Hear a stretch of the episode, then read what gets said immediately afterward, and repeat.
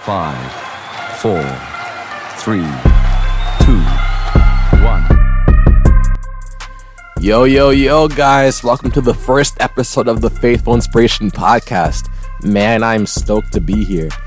My name is Joel. I wanted to start this podcast specifically for all you cool cats out there who are looking for some spiritual growth and divine vibes and some real talk about the hurdles we face as young people in today's world.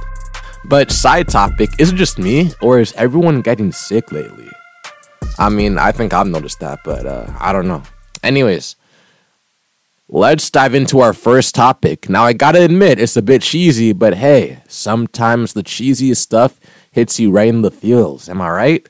We're talking about gratitude, folks. Now, if you've been scrolling through the gram or Twitter lately, you may have spotted the CongoIsBleeding hashtag. And let me tell you, it's heavy stuff. The situation over there is pretty heart-wrenching, and it really puts things into perspective, you know? It's like we may be angry about a bad grade or a busted phone, but compared to what's going down in the Congo, our problems seem pretty darn small. But here's the kicker. It's not just about counting our blessings. It's about living that gratitude every dang day.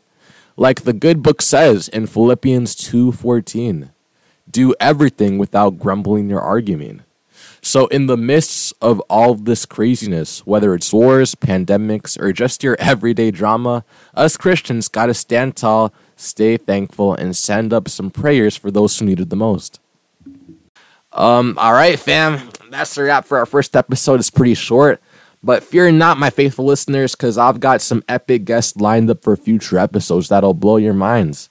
Want to join the party? Hit me up on Insta, and let's make some magic happen. Until next time, stay blessed, stay woke, and I'll catch you on the flip side. Peace out, y'all.